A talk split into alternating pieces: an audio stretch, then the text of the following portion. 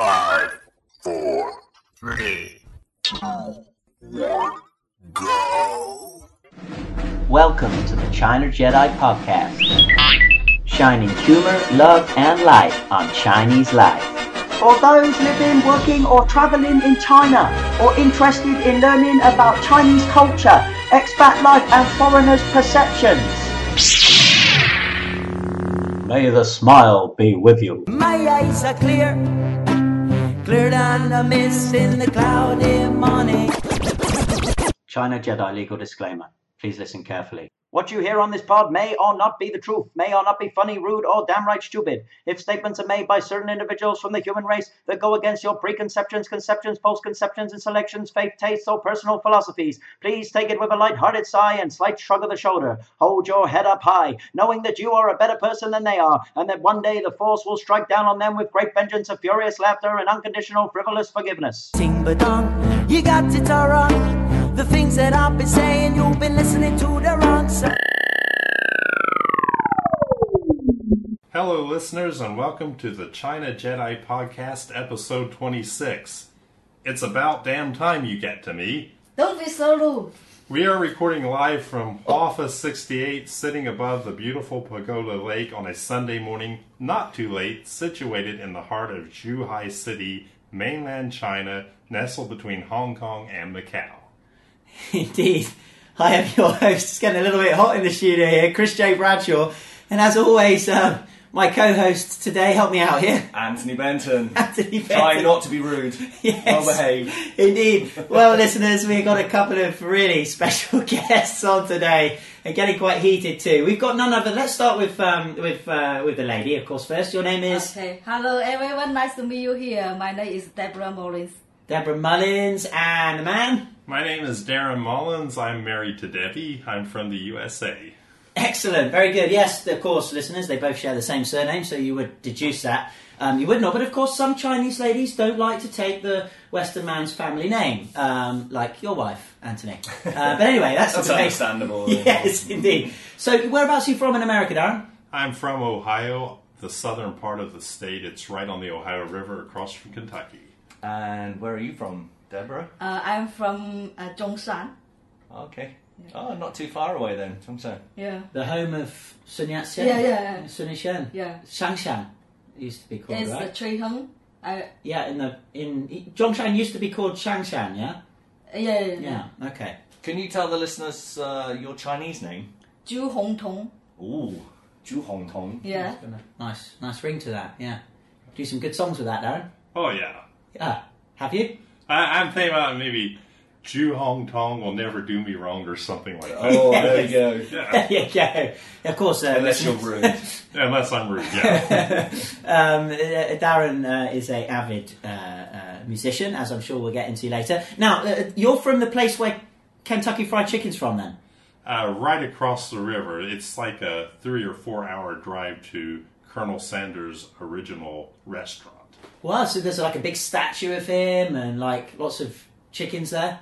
Uh, well, I didn't see a lot of chickens other than on the uh, under the heat lamp, but there is a statue of him outside. and, really? Is uh, it a shrine? Do people go there and uh, worship the. Do they do they give do they give KFC burgers to him? Like do they put them down underneath the statue? Yeah, I think so. I, I saw a little bit of that. They were, you know, drumsticks and you know, mashed potatoes and everything. It was like, you know, people putting food out for Buddha.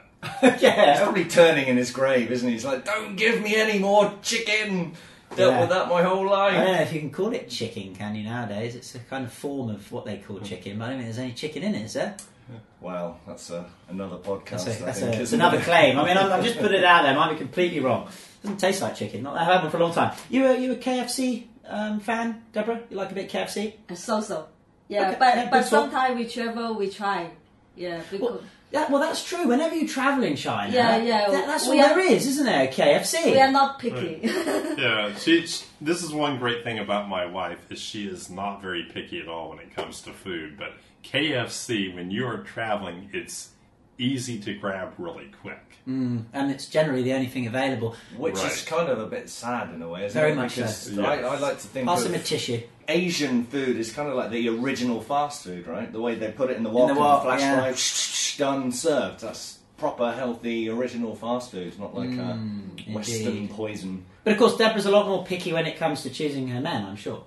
Oh yes, she's very picky about You that. mean something That's, to you? that- that's an, a laugh. That's a laugh of agreement, correct? Yeah. okay, lovely. So, as always, we like to ask our special guests um, where you spawned from in terms of how you got to China. Um, what was the story, um, and how did you meet? Uh, so, I guess you were already in Zhongshan in China before. Darren, take us away on that, perhaps.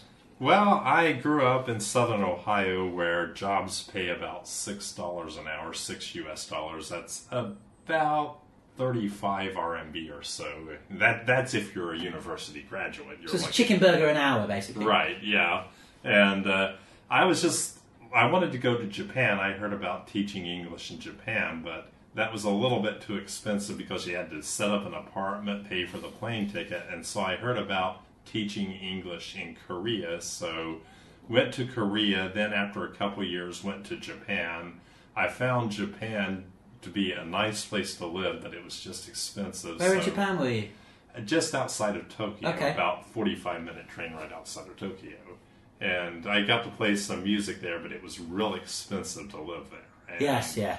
Yeah, if you went into town, you spent seven or eight American dollars one way, and then you had to, of course, spend that coming back.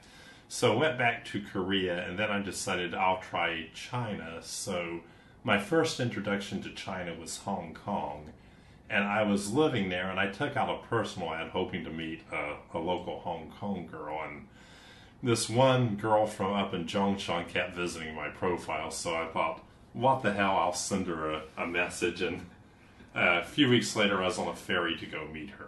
Oh, now this is an interesting story, isn't it, Mr. C. Benton? Indeed. Yeah. So when you say put out an ad, now in the old days, of course, it'd be in a newspaper, but this was online then, I suppose. Right. This Yeah. is a, a specific dating Yeah. website? Or? Date in Asia.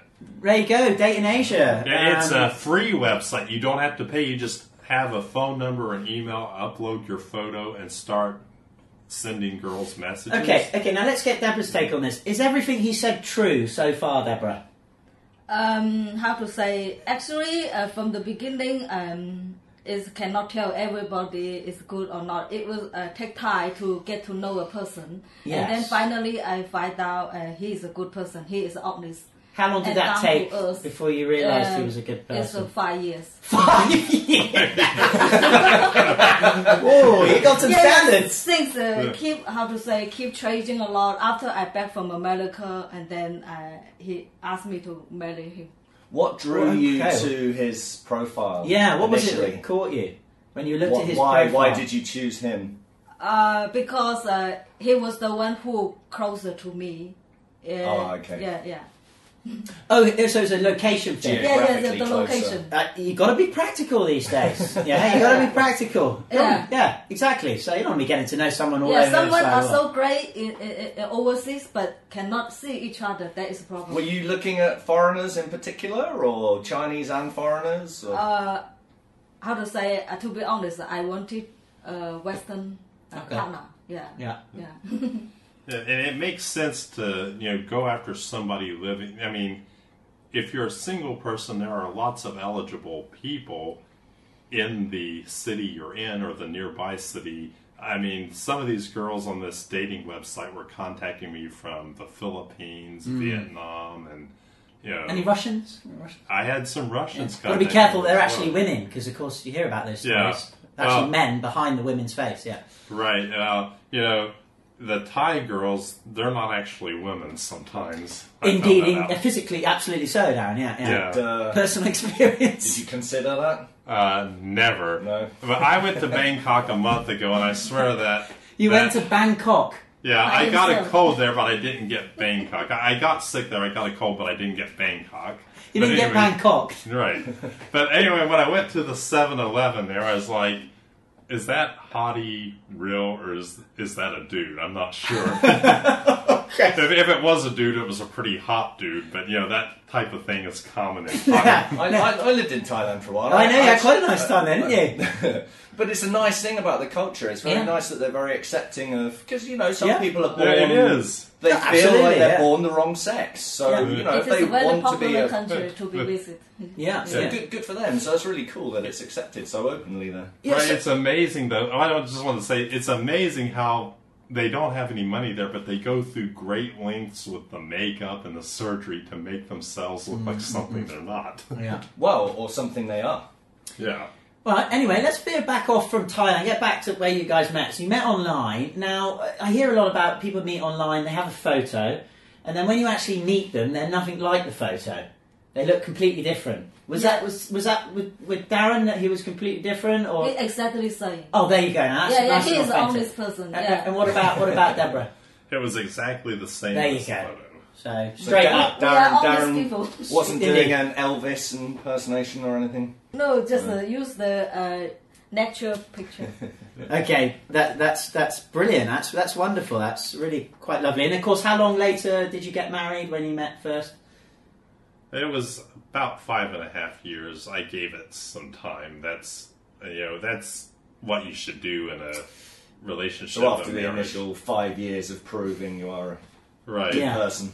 Well, you you want to make su- sure that you know you got to make certain that you know if you're going to marry somebody, it's going to last, and that they're not just after a green card or a Yeah. house or an iPhone or whatever. Before I because some married him, people I, I are have like my that. own visa to America. I Yeah. have a business visa. Yeah, so it wasn't. And Yeah. also She got my her own family is visa in to New York America. also. Oh, So I fantastic. don't have this issue. Um, I mean, my father says, you know, if you're going to marry anyone, at least live with the lady for one year right. together, because you get to learn a lot about people when you live with them. Right, Totally. you know a lot about you know. Yeah. Also, travel with them because you learn Yeah. a lot about them. You know, Mark Twain said that if you if you want to know if you're compatible with somebody, travel with them. So uh, let's move on to travel then. Um, in China, you've been here. How long now in China, Darren? Um, I have been here since September 2011. If you just count when I moved to the mainland, but if you count September 2010 when I moved to Hong Kong, which I do because that is China, and uh, so that would be you know seven years. Okay, so hell of an answer to my question there. Thank you very Yeah. much. Um, okay, uh, so obviously been here a long time, travelled a bit, I'm sure, especially before you got married. Um, listening to what Mark Twain said, uh, where would you recommend uh, to go in China if, if someone was coming? Where's a good place that you'd say you should definitely see that? Deborah, why don't you go with that? Um, I think Guilin is our fa- one of our favorite place. I like Guilin. Yeah, Guilin. Very nice, yeah. natural beauty. Just uh, the whole And and place. Kunming also. Yeah. Kunming's Kunming lovely, is isn't it? nice. Yeah. and you have to go to Beijing. You got to see the Great Wall. I mean, Yeah. that's just that should be on your to-do list. And Hong Kong, for those who don't speak That any, was, that was the sound of the studio cat listeners falling off the chair. Trying to assault Darren. I think. for people who don't speak Chinese, Hong Kong is a good place to visit. You know, to get the China experience and be able to communicate with people. Okay, lovely. Well, it's really great having you on. I'm uh, looking forward to asking you the Sunday morning question of the week. Sunday morning. Sunday morning question of the week, then, um, to you fine guests and the listeners out there to listen in on. Here we go. This one is What is your biggest addiction? What is your biggest addiction? Now, who wants to come out with their answers? That, I've got one easy- straight away, actually. For It's- me, you go first. Go on then. Well, it's, it's got to be, has to be, must be, always is. Sex. that's not my, that's not my answer. That's just what I expect from you. for someone that should be able to tell things sorry, like sorry that. Sorry, Deborah, I'm being rude. He is. He's, he's used to that. Um, no, my, my addiction has to be Haribo jelly sweets. I, I'm I'm you know forget sex. Haribo jelly sweets. If you buy me some Haribo jelly sweets, I will offer you none. In fact, I'll probably go into a room on my own, scoff them down, and then ask where did you put my Haribo jelly That sweets? is true. I heard from his uh, Christopher's young children that they had a pot of Haribo sweets, and one uh, morning they woke up to find half of them gone. Yeah, they're lucky only half of them was still there. To be quite frank. Yeah. stealing candy from children, Ah. quite literally. Ah, I must have bought them it. Terrible Anyway, father. uh, right, who's going to go next uh, with their, Let's- let's let their biggest guests answer. addiction? Yeah. Okay, and Debbie, do you know what an addiction is? Okay, she doesn't know. Okay, I will explain to you. An addiction is something that you really, really love, like maybe coffee, cigarette, Maybe too much, sex, you know, whatever. You know, something that you love. You know, maybe you love working. Some people are addicted. Oh, to I think I love out- cooking. Something you can't do without. Sorry, yeah, I like cooking. Cooking. Yeah, travel and cooking. Yeah, Okay, travel. So that's an addiction, yeah. yeah, So if, if you couldn't cook for two weeks, you'd get really sad, yeah. yeah. I don't want to eat outside quite often. Yeah, I, I like to cook um a- any any. Yeah. Okay. yeah. So no KFC. Cantonese food, Western food, I can cook. Uh, no KFC for you then. It's cooking, yeah. Excellent, marvelous. Okay, uh, Darren, raring to go. Okay, um, addiction for me has to be roller coasters. He's crazy about roller coaster. There you go. I would Yeah. How many times you you have been riding? More, I have been over about 7,000 rides on nearly 1,100 different roller coasters. In You've fact, my 7,000. actually 7,000 rides on el- nearly 1,100. My exact total of roller coasters is 1,093 different roller coasters. Yeah, like, That's different. yeah. So do you categorize? You you you've counted them then? no? I've counted them, yeah. Fantastic. So we're talking addiction, like do you start to get the shakes and, you know, go cold turkey? if you Yeah, don't, I need- don't get on a... I Oh, need yeah. a big sipper. Yes, that, that that that does happen. Yes, I you know seven days without a roller coaster makes one week, and uh, you know how bad does it get with me? Uh, one time in Shanghai at Happy Valley in Shanghai, I was waiting in line for the the mine train roller coaster there, and I was waiting for the front seat, and this little girl, this like a five year old child, cuts in of front of me. I didn't push her out of the way, but I, I would never admit to that on the air. But, but, but anyway, um, after she cut in front of the line with in front of me, you know, after the ride was done, on the way out, she accidentally tripped and fell down the stairs. Ooh. Yeah, yeah acc- it was an accident. Yeah. Oh gosh. I'm not right. sure what you're admitting to there, Darren. yeah, Yeah. God. Okay, so so look, what happens if if you can't go because there's not lots of roller coasters around where we are here. Um, do you find there's a substitute you can use? Like you get in a taxi driver, and you get in a taxi, you just go, go. Drive downhill. Yeah, uh, the taxis here in China, a lot of them are like a roller coaster. You know, they'll, you know, they will whip around like curves, or you know, they'll turn onto another He seat. had They'll to just call go. me every zip. time Yeah, they'll he just travel by like real himself quick. for the direction translation. Uh, Because okay. he t- took a taxi by Yeah, himself. Yeah, she's Wow. Great. Sometimes I have to to have her translate. Other times I can travel clear across China with no problem at all. So what is it about roller coasters? They're just fun. I mean, So the thrill of Yeah. whizzing around. Yeah, they're fun. They're, you know, they, they take you really fast, and they, they all do something different, and they all serve. You know, some are like really extreme. Some are just a lot of fun. Some are for families, and, and you know, even that's important because you know, I think an amusement park is a good family experience with you know Marvelous, everybody Dan. getting. Marvelous. Uh, that's. I, I tell you what. I would have lost a lot of money if I had to bet on what your addiction would be. Anthony. Easy video games, Yes. computer games. Yeah, the new variety, right? Uh, What does that mean? The new variety. As opposed to Well, re- every game you play. games? Yes, absolutely. Well, I keep up to date with new games, yeah, but there's some oldies that are good. There's a lot of new games that are coming out that are done in old retro style as well. But, So you're into oldies as well as news. uh, but yeah, no, I prefer newer games. But yeah, retro's fun now and again. Do you use a joystick or do you use a keyboard? A Joypad, yes, now and again. Well, it depends on the game. Does it vibrate? For first-person shooters, it does. Okay, marvellous. What's your- First-person shooters, mouse and keyboard for you know jumping around platform games, and a controller. Okay, Probably. desert island on your own, one computer game forever. What would it be? Ooh, I'll tell you later because that's my plug. Okay, Oh, if I had to choose, then absolutely Battlefield, I guess. okay, Battlefield. Battlefield series. Oh, okay, I downloaded Battleships for Zach this morning. Uh, not quite the same. Ah, it's got, yeah, it's got, you know, it's got battle. two of in the same syllables. Anyway, on we go. Um, it's time for guess We've got to remember. Okay, then guess who? Um, where we give you some clues and you have to guess who the Chinese famous person is. Darren, you have Deborah obviously to help you today, Yes. and that's it. Um, what are you saying? okay, here we go then. His first clue. This person was born on the 29th of November 1835 as a Sagittarius sheep. She died, or he died, on the 15th of November 1908, aged 72. You do know, Darren, that most people don't get this right, so don't worry if you on, don't get it right. 73, no? You, you could be someone, you know, famous for yourself if you get this. Yeah, so here we go.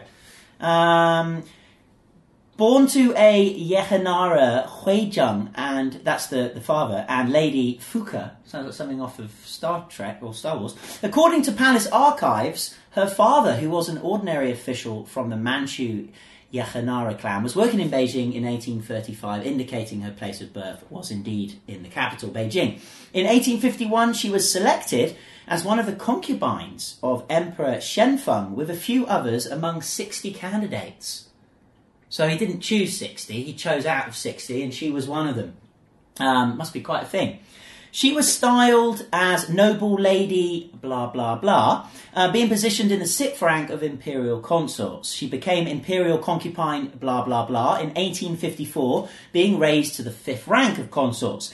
She gave birth to Zai Chun on April the 27th, 1856, who became the only surviving son of the emperor.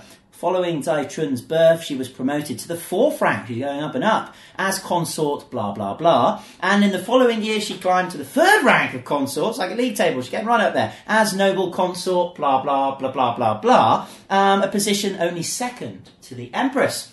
How are we doing? Not so good. no.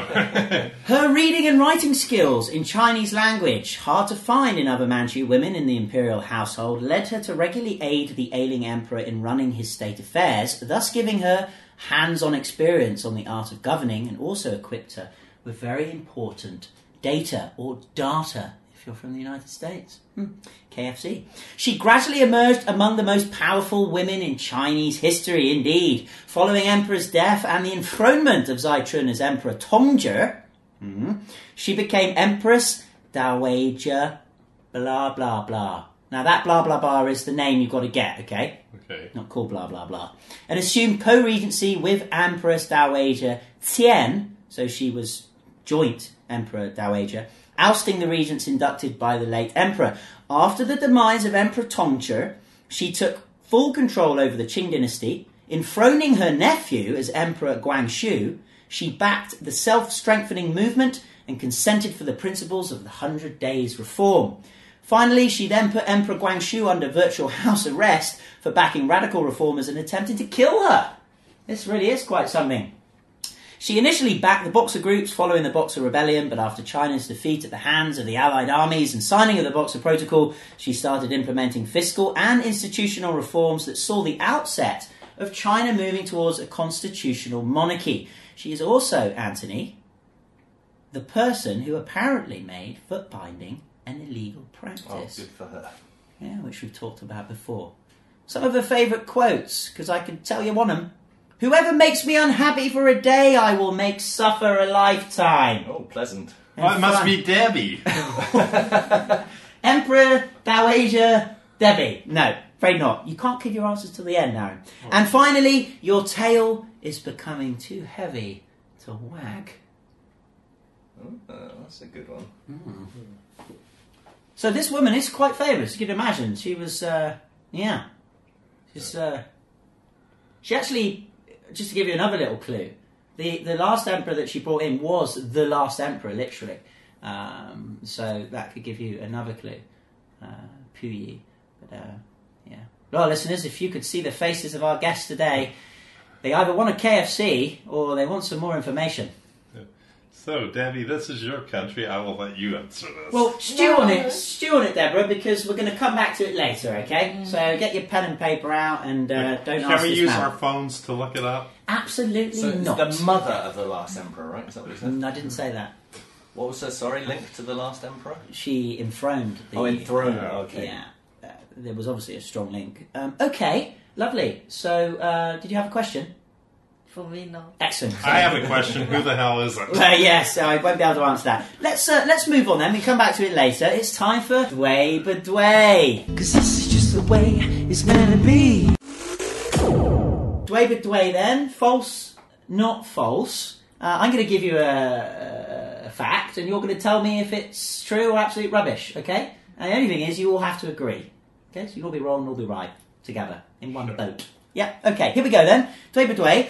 While training new soldiers to always keep their chins up, a small but very sharp pin is placed facing upwards through their collars. Again, while training new soldiers, this is of course in China, to always keep their chins up, a small but very sharp pin is placed facing upwards through their collars. How terrible. This Discuss. is in the past or now?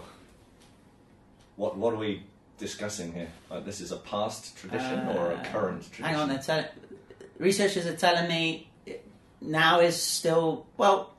That could give it, yeah, okay, possibly. so there you go, maybe. Ooh, Yeah. what do you think, Deborah? Have you been in the army before in China? Um, Done a couple of weeks in the army? not really. I am not familiar with this army. Okay. Darren? I'm going to say, given the fact that this is Asia, and I know the Asian mindset from living here since 2004, I'm going to say this is true. Okay. Do you, Uh, so, Deborah, basically, when they're training new soldiers, to make sure they don't look down, their chin is always up, they have a pin, you know, something sharp, so they. Oh! Yeah. Do you think that's true or false? Maybe not. So, you think false? Ooh, we've got a. Ooh, we've got a yin and a yang here. Uh, we never married agree couple. on anything. Well, you're going to have to agree on this one, Darren. Yeah, So I'm well, gonna- Sign the deciding factor. Which then, is an huh? unfortunate Oh, fact, dear. isn't it? What do you think, Oh. Benton? It just sounds too silly. It does sound ridiculous, I have to say. Well, if you're saying that, then it must be true. But you then, like try and but then, it, but then it does sound very Ben? possible, like Darren's saying. Also, yeah, it's a kind of thing. Very. It's a little extreme, isn't it? Well, here's something, and I confirmed this this morning. If you remember the talk of the Y2K bug, and they were afraid mm. planes would fall out of the sky when the calendar rolled over to the year 2000, my dad heard that the presidents of the Japanese airlines would be put in the air. They were ordered to be put in the air. so I, on midnight, on the Herald in the year 2000, I went online and looked that up this morning. It turned out to only be partially true. It wasn't Japan. It was China. China Southern put their the they were required to put their president in the air at midnight before midnight, so he would be in the air at midnight in case the plane dropped out of the sky. They said you're you're going to make sure this is fixed. So putting the pin, That's a good way to you motivate know, yourself. might be, you know, Yeah. I think that's very possible. I think I read a similar article as well, where some uh, government officials in China were um, saying that the river of their city was clean enough to swim in. So someone higher up said, "Well, okay, you government officials swim in it then," because the the general public was saying it was horribly polluted, but the government officials said, Okay. "No, no, no, no. I mean, this is lower, lower down." Local governments, not like Beijing, but I suppose what our listeners may be asking you, Benton, is what has that got to do with putting No, just your along with what Darren says, you know, it's a way of th- th- that mindset of making sure you're motivated to do the right thing, I guess. Okay, so let's come together then as a team. What are we going to do? Oh, Darren might True or have false? swayed me. I would have said false, but now you're kind of I think it's true. swaying me to say true. Are we we have a democracy here, or, or, or what? What Well, do I don't want know. We are in China. Maybe we should listen to Deborah. Uh, we're, we're not allowed to have a democracy in China. You- Chinese lady must decide. Yeah. What do you think? Can we say true, Deborah, or must we say false? I'm not sure. You're the you You- are the you did- Empress Dowager Deborah. So your final decision, please, Deborah. Yeah. Please give it to us. True or false? No.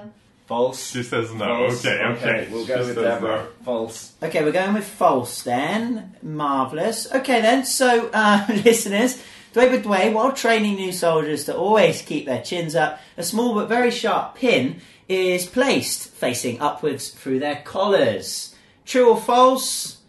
Our special guest today said false, and the answer is it's true. Oh wow! Really? Yeah, it's true. Okay, get rid of the Empress. Yeah. Yeah. we don't want any divorces on this podcast, Darren. Well, I'll wait and call the divorce lawyer after we get out. Okay, he is joking. Yeah, yeah. Please don't hit Darren in the podcast ever. Thank you very much. Let's move on then. I think, hey, it's time to get stuck into China Jedi topic time. Ting you got it all wrong. China Jedi topic time then, listeners, and where we discuss an interesting question from one of our many listeners. Now, this one today, Benton, comes from. Okay, this one's sent in from a Mr. Dixie Normus in Hong Kong City. He lives in Hong Kong, and Mr. Dixie Normus says, Why do Chinese have seemingly pointless military style meetings and dance routines outside hairdressers, restaurants, clothes stores, and factories, etc. It's just so comical. So Mr. Dixie Norman says, why the Chinese have seemingly pointless military style meetings and dance routines outside hairdressers, restaurants, clothes stores, factories, etc. It's just so comical. Now, I guess he's meaning, you know, you see it all the time, don't you, in Zhuhai? You go past places um, before these staff work, they're all standing up uh, to attention. Um, I'm guessing you've all seen that, right? Yes. Yes. And Deborah, of course, you know what we're talking about here, being Chinese. Yeah, so it definitely does exist. Dixie is right, yeah? Well, Mr. Normus, I, I think it's a bit unfair to call it ridiculous. You know, I think the word is, Anthony. If I, Well, I mean, Yes. you know, everyone's entitled to their opinion, but you know, cultures are different and people have their different ways, don't they? So, Well- what's ridiculous to the to us might not be to them. Well, get, get a little bit of an intro here. Researchers always fill me with some stuff. Uh, apparently, it's not so uncommon in Chinese cities to see large groups of uniformed workers lined up on the pavement outside restaurants, hair salons, real estate offices, receiving loud orders and shouting slogans.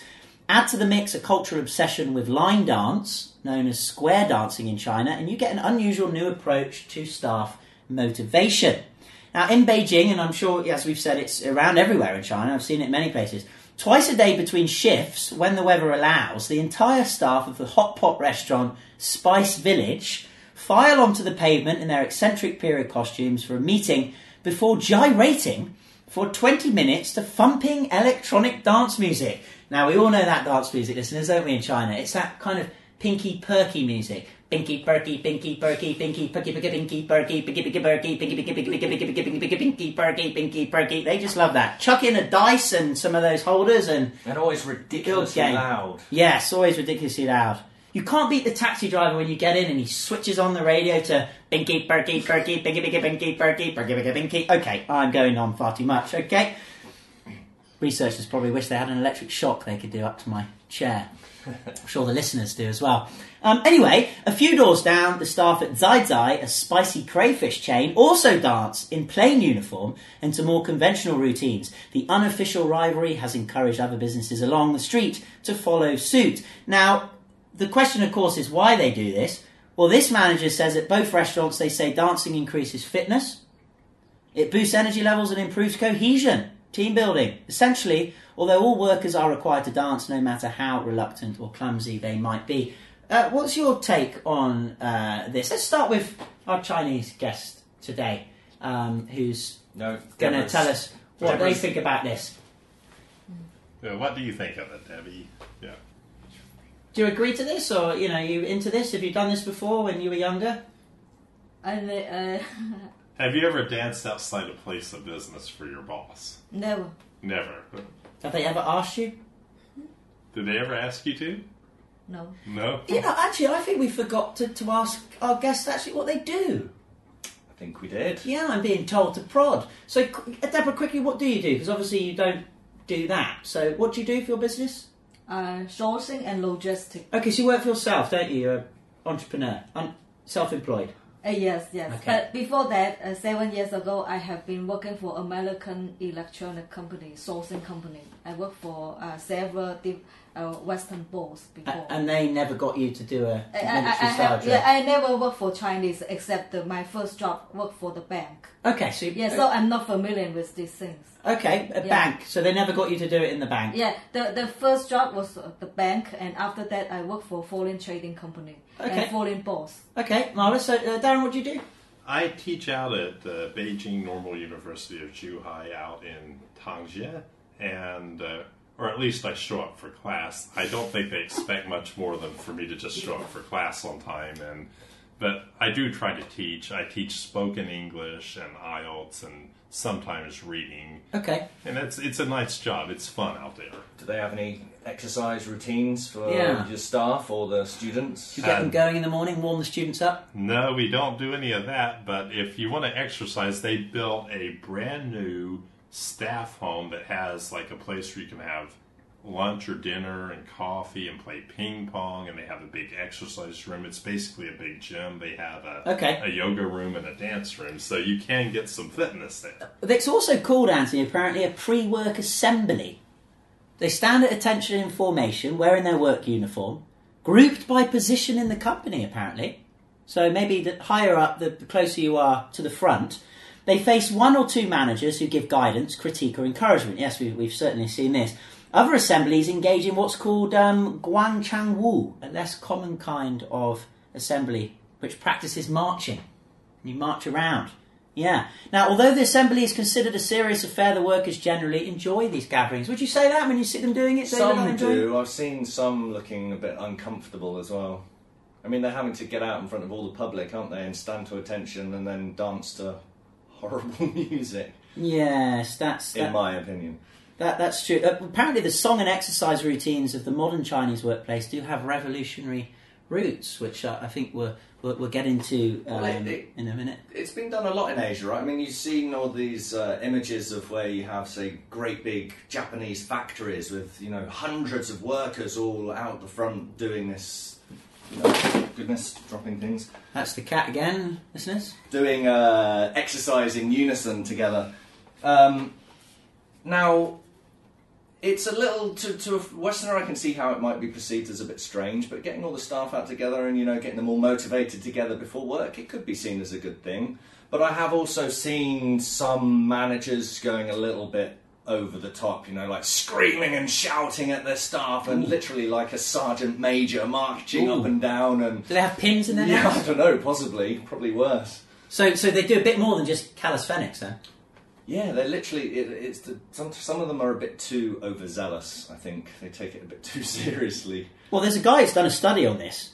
Um, he's called uh, Colin Hawes, professor of law faculty at Australia's University of Technology, Sydney. Um, he's actually wrote a book called The Chinese Transformation of Corporate Culture, and he says this very much is um, part of the culture of, of big Chinese, you know, corporate companies. And he says he says one of the several different kinds of morning rituals that Chinese companies have introduced over the past is to try and create a sense of belonging among their. There's nothing wrong with that. You want a bit of belonging if you've got thousands of employees. You want, you want them to feel that they're belonged. Um, and it acts as a kind of daily psychological transition from their personal lives to the company workday. Um, he told uh, this person on his blog. These morning rituals may involve aerobic type warm ups or synchronized dances set to music, but just as commonly, they may involve lining up in work groups and listening to a pep talk, which, of course, you were obviously saying he was getting a bit over the top with. Some, not all. Now, maybe this is where America are going wrong, Darren. Um, Chinese are quite thin, right? Right. So, do you reckon it could be because of these pre-assembly workouts? Maybe they could bring that in. You, you of course, work for an American company. You never did it. American company, on average, a bit larger than uh, than the Chinese corporate worker. Could that be something that maybe Trump would like to bring in? Get I think so. yeah, I think cut that down would the be pounds. a great thing. You know, I think we need more fitness in America, Yeah. and that's an easy way to do Yeah. this. You know, people can get up. You know, they sit around all day. In, in fact, uh, I hope I can say this on the air, but Well, a you're lot gonna of say it, aren't you? Americans. Yeah, I'm going to say it anyway. A lot of Americans they want a job where they can just, just sit on their hind end. Like my Okay, thank you very much, in Dan. That's- that's But- mar- absolutely but yeah, people need to get up and exercise. Right, okay, so moving on then. Hey, uh, Deborah, do you actually know what they say? Um, you, you know, when we talk about actually what they say um, in these um, pep talks. Anyone know? No? Well, I'll tell you then. So go on then, go for it. What's our slogan? shouts a woman leading the session. We are the strongest. We're the best. Lines of hotel maids in ship-shaped red uniforms stamp their right feet and flap their forearms up and down energetically. The slogan shouting becomes louder and louder, faster and faster until no one can catch up. Okay, stop! shouts the woman again. So there you go. Shh. We Well, are the strongest. We are the best. all those dishes around, you know, you've got to be strong, strong arms. Yeah, while the practice, here's a bit of history for you. While the practice in corporate and office settings first became more notice, noticeable a decade ago, Its roots are far older, as we alluded to earlier, and combine both China's long tradition of collective exercise, people doing Tai Chi um, outdoors together is a common sight across cities, and the moral fibre building efforts of early revolutionary mass mobilisations. They have the weather for it. I often say in England, you know, everyone goes to pubs to meet. It's too cold to go outside and do a Tai Chi class or perhaps a, you know, pep talk and a march.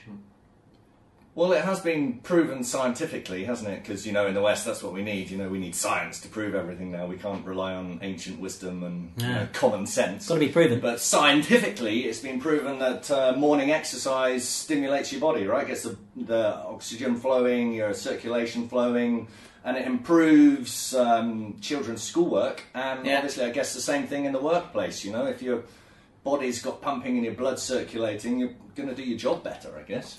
Yeah, it's absolutely fascinating to stare and listen to you and actually saying something that actually means something. Makes sense. Yeah, very good. it comes out, man. Yeah. Yeah, Americans quite like good, the and I coffee. didn't stop me from saying it. The Americans like the coffee. They don't want to exercise. They just want to drink coffee, and to that wake wakes them them up. up. There you go. Yeah, no, they take it in a drip, wouldn't they? If they had to. Right, sure. yeah, I've yeah, known they such just, big coffee yeah, drinkers. just hook it to their veins. They would do it that way. But I, I am curious though, Deborah. You've listened to what we've said.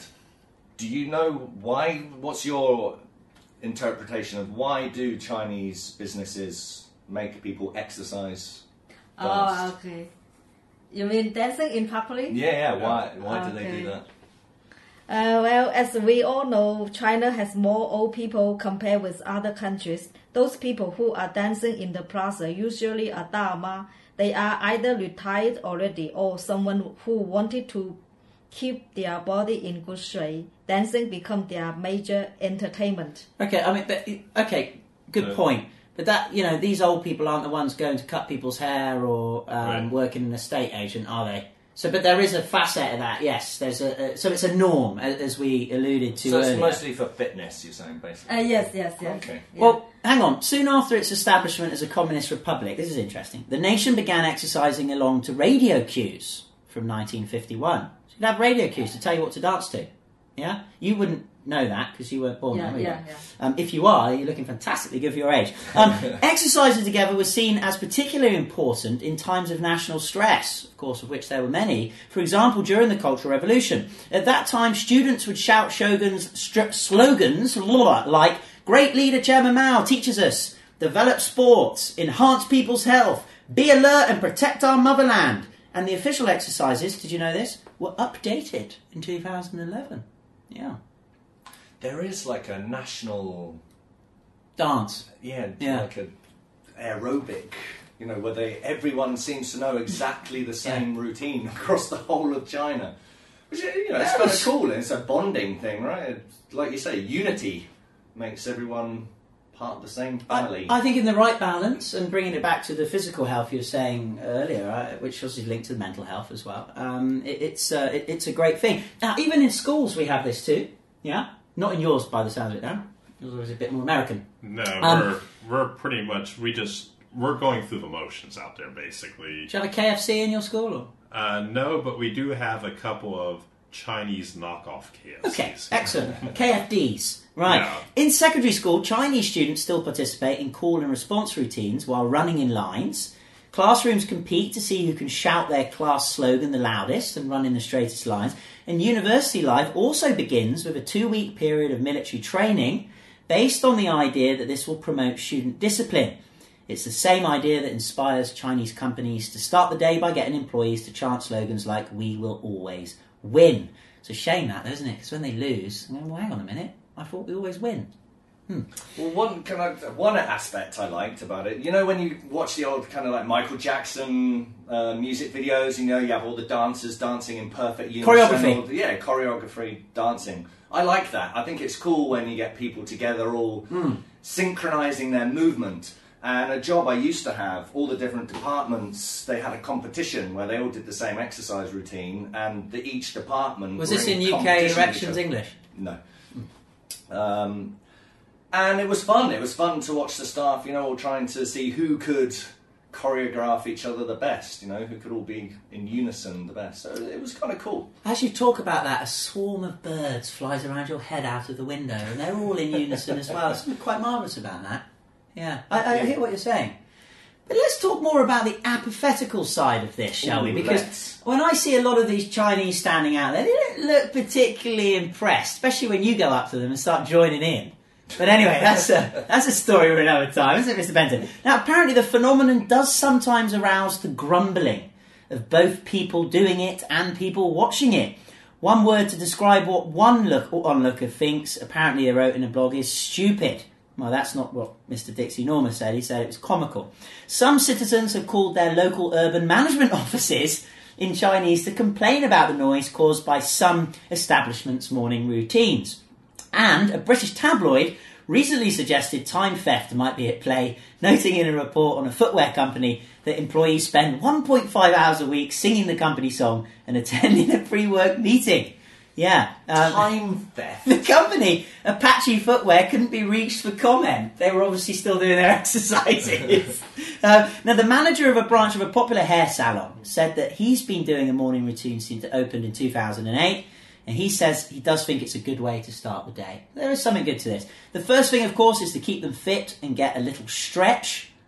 I don't know if that's been translated wrong. The second is to increase their motivation. We call out, cheer up to encourage each other, says Lee Yucho, manager of the branch. Uh, however, he adds that over time the routine, which at one point took up to half an hour, has been shortened in order to pacify reluctant employees. Darren, you got any final things to say on this? Well, I think it's a good. Don't need to be bleeped out, Right, please. yeah, they won't be bleeped out. I, I do think it is a good thing that you know, people start the day with a little bit of exercise. It does make them more alert, and it does promote some fitness and so on.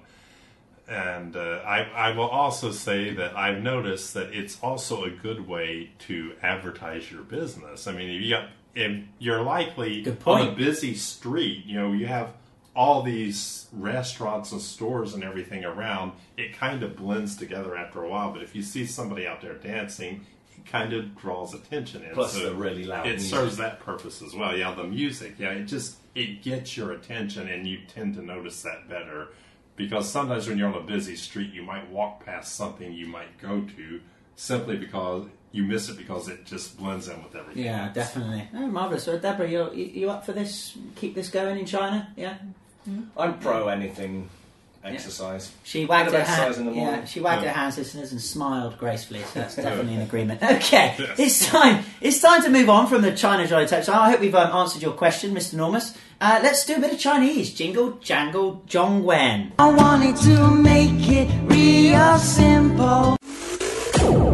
Jingle, jangle, jibbly bits, John Jongwen style then. Um, okay, let's have a bit of Chinese that we can use. Obviously, we have our expert Chinese lady uh, in the house today with us, Deborah. So, can you um, tell us uh, something in Chinese that us foreigners can learn? But before you say the sentence, I want you to tell us where and when would you say this? In what situation would you say something like this? Okay, uh, maybe uh, someone uh, didn't notice uh, some situation very dangerous. Uh, and then, for example, okay, uh, the pinyin is "tang lang pu chan wang que zai hou." It means the mantis stops the cicada unaware of the oriole behind. Okay, so um, first of all, let's, let's break that down. The, the, the last word, "oriole" that's a bird, right? Yes. Okay, so uh, one more time, the meaning of this Chinese. Say the Chinese uh, one more time, and The then and then Chinese. go through the meaning.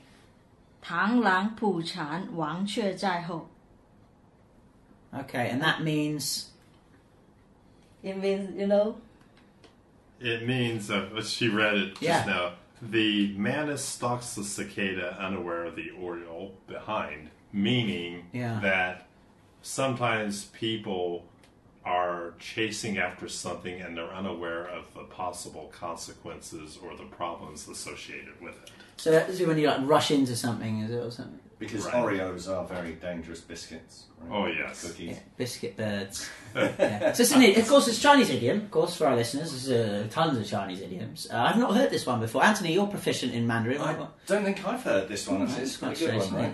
Pretty up on being an idiot. Uh, So idioms. the- aren't I'm you? really impressed about this because Yeah. my dad told me about that. yeah, no, it's, uh, yeah, My dad she's is the a one that history came up with this. Professor. Uh, she's the one that actually, when you mentioned that to, to add this, she is the one who actually found this on her own. She didn't ask me for help. I was like, hey, this is really, really good. Um, why would she ask you for help though? Because she's Chinese, so I wouldn't think any. I, I wouldn't certainly ask you for help if I was Chinese. this is this is in English. She she her English is really good, but she's not sure sometimes. Uh, for the meaning, for the meaning. Okay, um, Anthony, would you like to? What what I'd like you to do um, is say the Chinese, the pinyin again, uh, the Mandarin, and then we'll repeat one by one after it. You have the pinyin there, I do believe it. Mm. Okay, so Deborah, you fire away. Then Darren, you repeat in Chinese. Anthony, repeat in Chinese, and then I'll bugger it up in Chinese. Okay, this... Here we go. Ready? Yeah.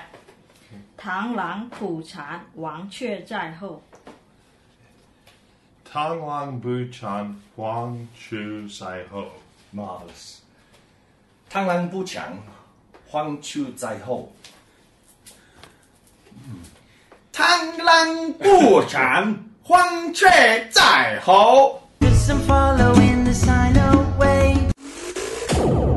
So moving on from that marvelous Chinese, uh, especially yours, Darren.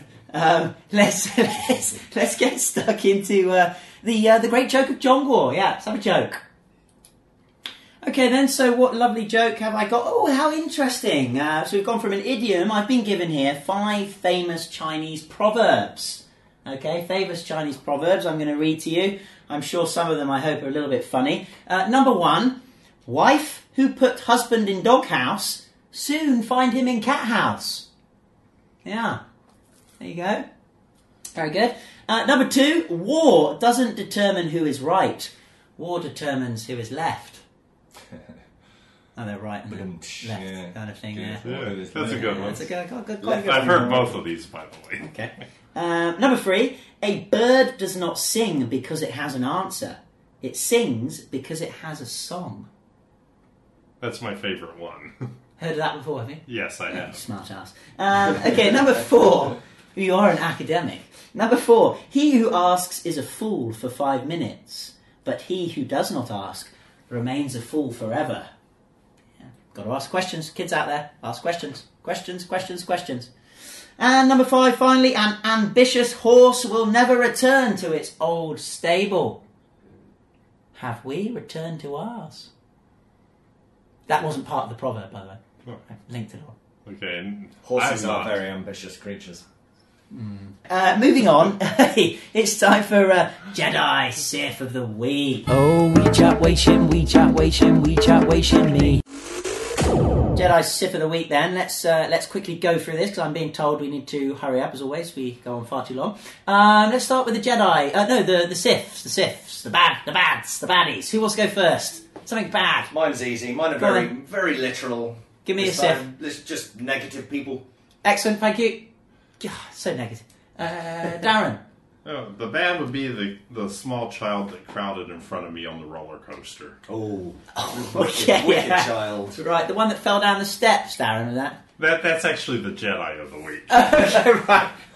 Okay, right. Jump the gun then, Chris. Right, yes. Uh, uh, Deborah, uh, fill us with your um, Chinese poetry. What's a, what's a Sith for you? Okay, uh, for me, uh, really got uh, amazing good things. Uh, there were some very good clients who contacted me last week. They would like to come to China, discuss business business with me. I enjoy what I'm doing. Hang on, that's the Je- that's the Sith. That's your good one, right? That's your That's- Jedi. Strange Jedi, lady. Yeah. We wanted the bad one. The bad one Both of is okay. The bad one is uh, happened last week. He had a serious fever and had cold, and then the Chinese medicine doesn't work, so Ooh. he had to went to Macau Ah. to buy, and then within 24 hours he recovered. Wow. Did you go on a roller coaster? Uh, no, they actually the only roller coaster in Macau was closed due to an accident. It, it blew a fuse, and uh, So the Chinese try. paranoia. Yeah, the, the Chinese paranoia. They they closed it. So Oh, no, Yeah. so your you go through addiction- withdrawal symptoms. Yeah. right. That's, that's why I got sick. Having like a big dipper in the morning, Darren. Um, okay, well, I think we've done uh, everything, haven't we? There. Oh, mine, yes, of course. Thank you, Anthony. Uh, well, my my Sith is um, yes. Uh, so I bought some Xbox controllers off of Taobao, and they said they were Xbox. Had a picture of Xbox. They came, and they were nothing like Xbox. I couldn't fit them in the machine. It was just the worst Xbox controllers. They were called XB.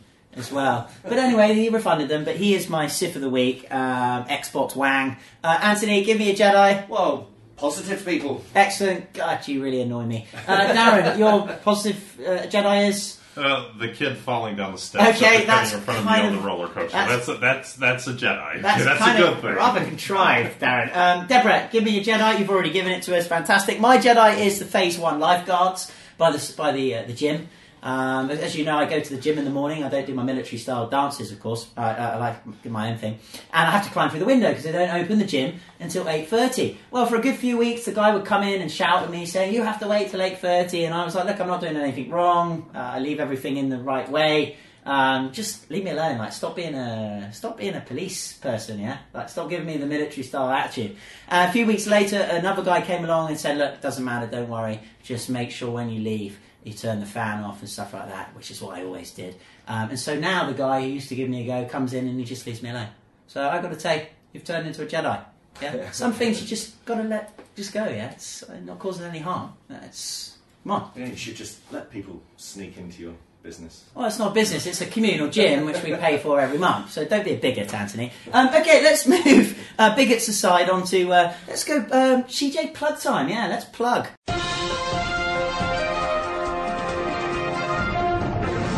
If you enjoy listening to the China Jedi podcast and want to get involved, either by asking a question, expressing your opinion, good or bad, light or dark, or even appearing as a special guest, then get in touch by emailing our team at info at chinajedi.com. That's info at chinajedi.com. May the smile be with you. Plug time then, where we uh, plug something in the community or around the world, I guess, something positive. Who wants to go first on this? I'm going to nominate you, Darren. Okay, I'd like to plug my new greatest hits CD. After several years of having, actually nine years of having songs make the independent music charts at, uh, you know, on these independent stations, where like community stations or internet radio stations. After nine years, I decided to put out a, a greatest hits CD called The Hits, and it has a bunch of original songs and some cover versions, some Irish stuff, and everything else. Yeah, and I've got your CD here, uh, signed by the man himself, uh, listeners. And um, yeah, we're going to play a song later, aren't you, for us? An actual Yes, live one, one of your one of your originals. There it is, Anthony. Have, have a check of that. Maybe um, the the podcast that gets the most listeners, you know, goes over the thousands, ten thousand mark. We can uh, send a CD out uh, of Yes. yours, one of our China Jedi stickers in it. That'd be marvelous. Um, okay, that's a good plug. Um, Deborah, what do you Yeah. want to plug today? I, I wish you can sing Diamond Liu song. She's plugging my music. Well, you plug You're- your you're to plug- sourcing you're to business. plug your Ah, husband. okay, sorry, sorry, I misunderstood. Yeah. Uh, okay, I'm a tour guide and running sourcing business. If anyone need help uh, coming to Zhuhai, Guangdong, I can help. Oh, there you go. So if you need to source anything. and Um, logistics. logistics for, Yeah. for moving things around the Yeah, world. yeah, I've been sourcing more than 3,000 different items for Australian, uh, all over the world. Canada, yeah. Any types of products, yeah? Yeah, and this month, uh, October, will be busy season. Uh, I already confirmed four clients, they will be in China. Okay, this well, month. there you go. Yeah. Well, But you said a tour guide as well. Tour guide, yeah. So yes. if any tourists come to town, you can Yeah, yeah. For show example, around. people from Malaysia or Hong Kong, they need to book a car. I have uh, I arrange a private Oh, that's car a good for idea. them. You know. Yeah. And what about if someone wants to go on a roller coaster? Can you, can you, can you I'm, sort that out? I'm You must- flexible. I'm flexible, Yeah. so I can do anything for them. Excellent. Free and flexible. There you go. Um, Anthony. My plug, back to my addiction. A- Thank you very a new- much. no, Um, come on. Oh, A oh, new- oh, sorry. I thought that was. A new video Okay. game. What are you talking about, you crazy man? Um, Runic Games, the makers of Torchlight 1 and 2, have come out with a new game called Hob. H O B. Check it out, it's a lot of fun. Hob, Hob a video game. Very cool. from Runic Lots of Games, fun. yeah? Runic Games, yes. Very cool. Okay. Check it out. It's out. definitely Runic, is it? I believe so. Not Runic? No. Not Are You Nick? No, because like Rune. Rune. Rune. Okay, Rune, yeah. Okay. Happy with that, Darren? Yes. Yeah. Okay. My uh, my uh, pluggy is oh, this is marvelous. Anyone interested in Chinese history? Um, clearly, you should listen to this podcast, which you obviously are doing because you're hearing me now. Um, I would ask you to venture out a little bit and download or get a copy of the Story of China. This is a six-part documentary um, done by the BBC. The presenter is Michael Wood, who's a, who's a great presenter. It was done last year in 2016. It's a six-part series, story of China, and they go through all the dynasties. Uh, really lovely. Uh, really kind of reinvigorates your flames of why we're in this beautiful land because of its marvelous history that it's gone through. Um, so yeah, story of China, 2016 BBC production. Very good. Then let's uh, let's get stuck back into Guess Who. We've got to remember. Guess who then? Um, do we have any possible ideas of who this person is before I give you the last clues? My wife. It's Is your wife? definitely. Uh, Uh, you sure? Of all the things, you know, you That's know, your that- wife. She's dead, Darren. Well, so oh, it's okay. Well, it's uh, somebody who's dead, and that's clearly not my wife. But the way you described her about you know making people, if you upset her for like, thought you were a gonna short say something while, nice then. That's, no, that's Debbie. You know, if you upset her for a short while, it's like you know. Did you, do you understand what he's saying about you, Deborah? He's saying, It doesn't- like the quote says, anyway, if, no. if you make, if you, if you suffer Mm. for a day, you'll make him suffer for a lifetime. Is that Uh, true? actually, I am a kind person, uh, but uh, however, if it was uh, someone, how to say, annoying me or do something very bad to me, hurt me, and then I, I, I definitely will do something. See, I told you. I told you. You do have a rather large scar on your forehead, Darren. Uh, Oh, yeah. wondering, Did that come from your wife? Okay, let's move on, Yeah. shall we? Yeah. uh, right, this person was, as I've already told you, a Chinese empress dowager and regent who effectively controlled the Chinese government in the late Qing dynasty for 47 years, from 1861 until her death in 1908. She actually died on November the 15th, a day after Emperor Guangxu's death. Convenient. Prior to her death on November the 14th, she enthroned Puyi, grandson of Yi Xuan, Prince Chun, as the new emperor. He then became the last ever emperor of China, which is depicted, of course, very well in the famous movie titled The Last Emperor, which I'd recommend anyone uh, to watch when they have a few hours. This person's pretty damn famous. I'm surprised you've got no inkling of who it is. Um, let's just go with a guess. Anthony? What? Qing Huang Ho. Qing Huang Ho. Qing Huang Ho. Okay. Still a no. Okay. And Deborah? I don't know. You don't know. Okay, well, um, of course, I think Anthony's possibly got a chance of getting it right. You guys obviously didn't give us an answer, so never Yeah. mind. Um, okay, uh, that's pretty bad. Anyway, the uh, the Guess Who uh, today, listeners, is none other than who was yours? Qing Huang Ho. Empress Qing. Maybe? Okay, you've changed it again. haven't you? No, well, that's what it means. Okay, no. The uh, Guess Who for today is none other than Empress Dowager Tzu Tzu Chi. Tzu Qi, not Qing. Tzu Chi. And I tell you what, um, I, I would recommend that you do a bit of background reading on this um, Empress Dowager. It's really quite an incredible story um, of her rise to the top. Uh, so there you go. Um, China Jedi, as always, for your historical knowledge and facts. Excellent. Okay, well, as always, um, I hope, or we hope, don't we, that you've had a, a good time in the studio today. How's it been? Okay, I really enjoy our conversation today. Thank you very much. Oh, it's No, been a thank you for having you. coming. As I said, it's about damn time you. Yeah. Don't be rude. it's the first time we've had Darren Mullins on, and surely the last time. Um, and as it is the last time, Darren, maybe uh, well, last Emperor's song I was doing a piece of original music to end the show. So today we're going to have a real piece of original live music. Yeah. Um, Darren's going to do one of his songs called "The Couch," which I really like. Awesome. A little bit of a, um, a heads up for the listeners, Darren. Before you start, what's this story about? Was it's about a couch, right? Uh, yes, this is about marital life when marital life doesn't go all that great. Okay, so yeah, that's why it's called the couch, and it's on my greatest hits CD. A lot of the DJs like it; they like it in the clubs. The people in the clubs like hearing the song. So I'll play it for you right now. Here it goes.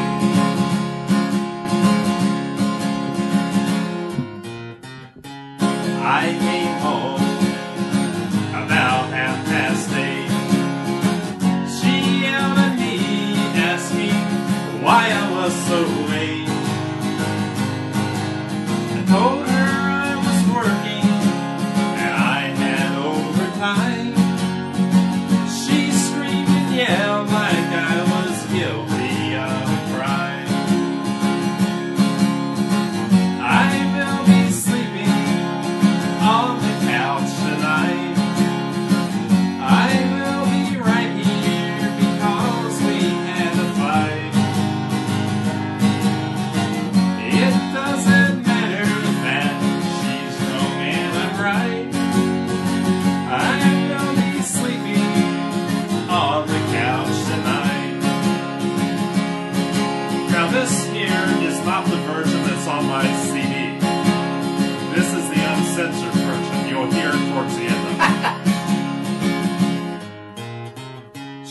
started crying like I knew she was.